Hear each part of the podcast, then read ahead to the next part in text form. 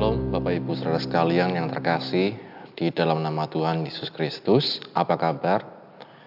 Puji nama Tuhan, pada sore hari ini kita dapat kembali bertemu secara online dalam pendalaman Alkitab hari Kamis. Nah, sebelum kita akan sama-sama belajar dari firman Tuhan, mari terlebih dahulu kita berdoa.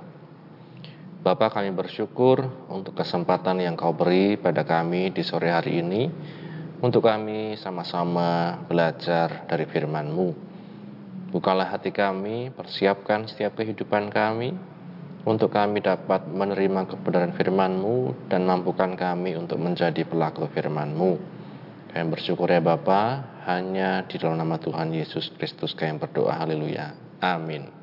Baik Bapak Ibu Saudara sekalian, kita masih dalam pembahasan dari surat Filipi di waktu yang lalu kita sudah membahas tentang bagaimana uh, Sintike dan Euodia memiliki konflik, ya konflik yang berawal dari mungkin kesalahpahaman, berawal dari ketidakcocokan ya satu sama yang lain, yang itu bisa membuat luka di dalam hati, yang bila tidak ditanggulangi, tidak diselesaikan, bisa membuat satu kerugian baik bagi diri sendiri maupun kepada orang lain maupun jemaat, keluarga dan lain-lain.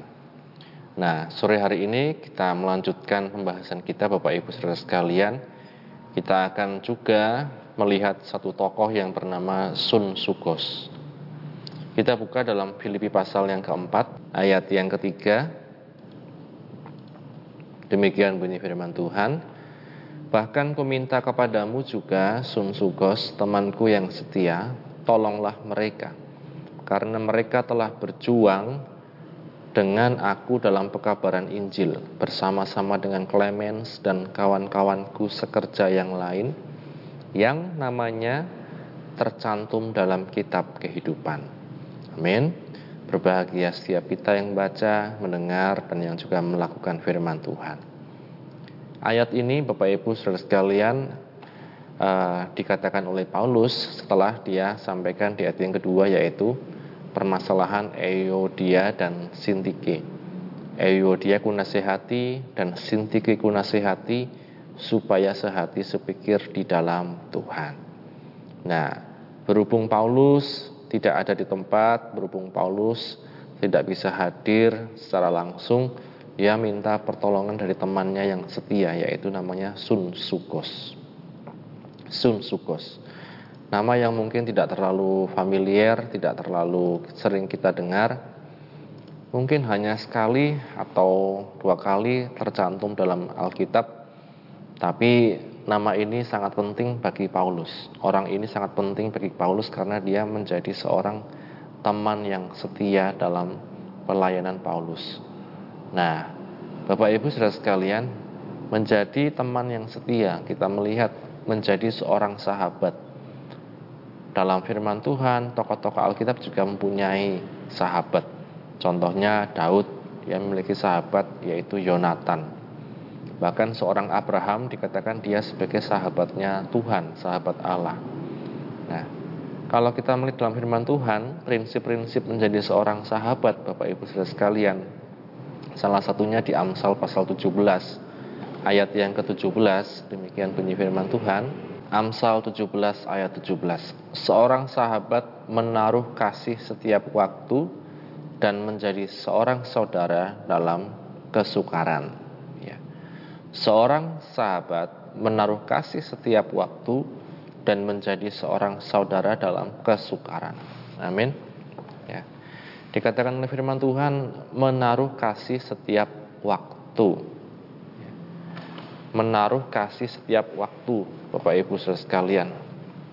Ini yang uh, menjadi satu kerinduan bagi kita sekalian untuk kita memiliki teman, sahabat yang menaruh kasih setiap waktu kalau kita melihat dalam kenyataan dunia ini, seorang teman, seorang sahabat biasanya hanya menaruh kasih saat ada mungkin uang, saat ada berkat, mungkin kita sedang dalam posisi yang baik, posisi yang nyaman, saat kita dibutuhkan, saat kita mungkin ada keperluan ya, saat ada keperluan dengan kita dan kita bisa membantu, orang itu sangat mudah untuk dekat. Tetapi saat kita mungkin sedang kekurangan, saat kita mungkin tidak ada uang, saat kita kesusahan, apakah masih ada sahabat-sahabat yang datang? Apakah masih ada teman-teman yang mau untuk mendekati kita?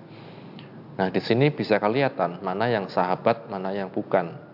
Mana yang hanya memanfaatkan kita. Firman Tuhan katakan seorang sahabat itu menaruh kasih setiap waktu. Baik susah, baik senang, dalam keadaan diberkati, dalam keadaan yang tidak mengenakkan, dalam pergumulan dan lain-lain, seorang sahabat itu menaruh kasih setiap waktu. Bahkan di ayat yang lain kita melihat lagi Bapak Ibu Saudara sekalian Amsal 18 ayat 24 Ada teman yang mendatangkan kecelakaan Tetapi ada juga sahabat yang lebih karib daripada seorang saudara. Ya betul ya. Ada teman yang mendatangkan kecelakaan Tetapi ada juga sahabat yang lebih karib daripada seorang saudara. Dalam dunia ini macam-macam ya teman-teman kita. Ada yang justru menjerumuskan kita tidak suka ketika kita diberkati dan lain-lain. Bahkan dikatakan mendatangkan kecelakaan tetapi di sisi lain Bapak Ibu Saudara sekalian ada juga sahabat yang lebih karib daripada seorang saudara apakah Bapak Ibu punya sahabat yang lebih karib dari seorang saudara ya kalau dengan saudara atau ada hubungan saudara kadang ada masalah bisa salah paham ya, bisa tidak enak ya kalau antar saudara sehingga tidak karib. Tapi dikatakan ada sahabat yang lebih karib daripada seorang saudara. Nah, ini Bapak Ibu. Menjadi temanku yang setia kata Paulus. Itulah sunsukos, teman yang setia. Ketika dia percaya pada sunsukos, temannya yang setia, dia diminta untuk apa? membawa damai, untuk membantu menyelesaikan permasalahan antara Sintike dan Euodia. Ya, kita kembali kepada Filipi tadi, Filipi 4 ayat yang ketiga. Bahkan ku minta kepadamu juga, Sunsugos, temanku yang setia, tolonglah mereka. Permintaan Paulus, request spesial Paulus. Bapak Ibu, Bagaimana dengan kita? Pernahkah kita diminta tolong oleh seorang teman kita, sahabat kita, untuk melakukan sesuatu yang penting? Ya, pernahkah kita diminta tolong seperti itu? Ya. Biasanya kalau kita adalah orang yang dipercaya, kita diminta tolong untuk sesuatu yang penting, yang orang lain tidak bisa. Contohnya saja simpel Bapak Ibu sekalian kita diminta untuk menguruskan sesuatu hal yang sangat pribadi misalnya kita diminta untuk menguruskan sesuatu hal yang mungkin tidak boleh diketahui orang lain dan berbagai macam hal yang lain. Ini yang diminta Paulus kepada Sukos.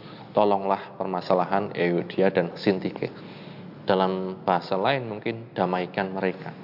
Berusahalah untuk mereka berdamai. Ya, untuk menjadi teman yang seperti ini Bapak Ibu artinya bahwa Sukos ini dipercaya bahwa dia adalah seorang pembawa damai sangat indah dalam kehidupan kita kalau kita dipercaya orang lain. Pertama, yang kedua kita juga bisa menjadi seorang pembawa damai di mana pun kita berada. Matius pasal 5 dalam salah satu ucapan bahagia Matius pasal 5 ayat yang ke-9 Berbahagialah orang yang membawa damai karena mereka akan disebut anak-anak Allah. Ya. Siapakah anak Allah?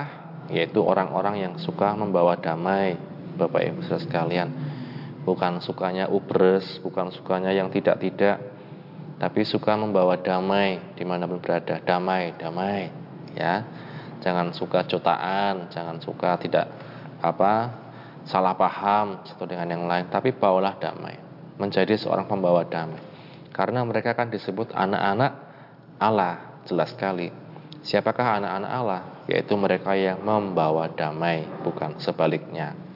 Nah, bagaimana dengan kehidupan kita, Bapak Ibu Saudara sekalian? Ya, bagaimana dengan kehidupan kita? Kita menjadi teman yang seperti apa? Kita menjadi sahabat yang seperti apa? Ketika Sun Sukos diminta tolong, tolonglah Eyodia dan Sintike. Artinya Sun Sukos ini seorang pembawa damai.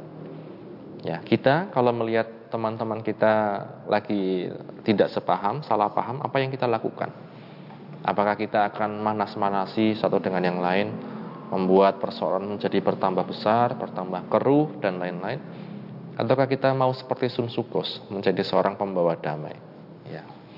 Kita melihat lagi dalam Amsal Sulaiman, Bapak Ibu Saudara sekalian, pasal yang ke-17. Ini contoh yang tidak baik. Amsal Sulaiman pasal 17 ayat yang ke-9. Demikian bunyi firman Tuhan.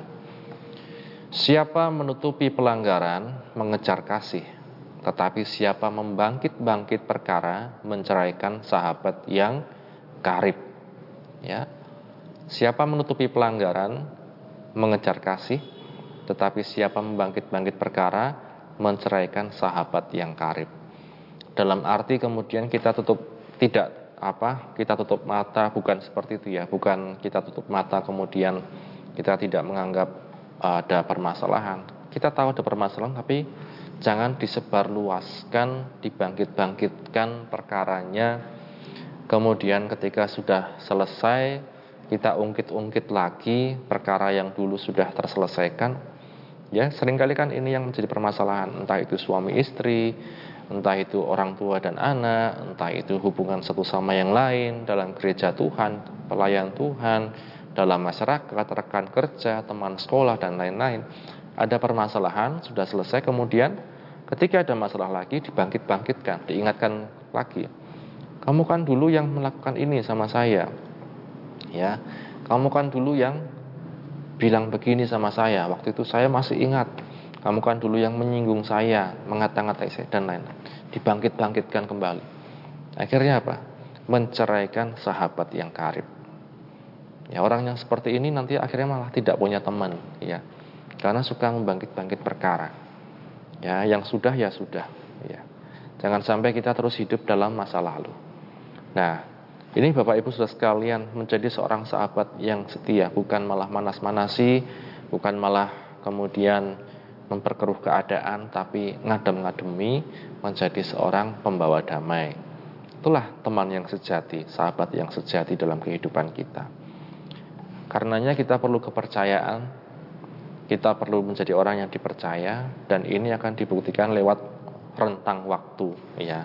Menjadi sahabat yang setia bukan hanya dilihat waktu senang, waktu enak, waktu keberkatan, tapi justru di waktu-waktu yang tidak menyenangkan, waktu kekurangan, waktu ada pergumulan, di situlah kita melihat apakah masih kita bisa menjadi seorang sahabat yang setia. Apakah masih ada sahabat yang setia dalam kehidupan kita.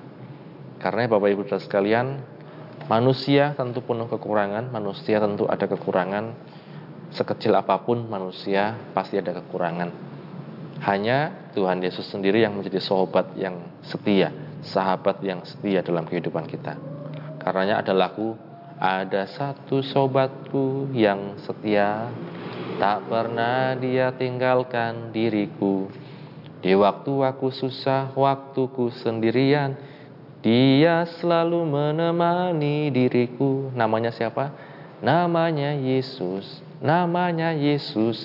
Nama Yesus yang menghibur hatiku. Namanya Yesus, namanya Yesus. Nama Yesus yang menghibur hatiku. Amin Bapak Ibu. Teman nongkrong kita, teman bisnis kita, teman mungkin apa pun yang mungkin kita anggap wah itu pasti sangat setia. Suatu saat bisa meninggalkan kita. Suatu saat mungkin bisa ada masalah. Tapi bersama dengan Tuhan Yesus Bapak Ibu, dia adalah sobat yang setia dalam kehidupan kita. Sore ini kita belajar dari Sun Sukos menjadi seorang teman yang setia, sahabat yang setia, yang mau menjadi pembawa damai di mana pun berada.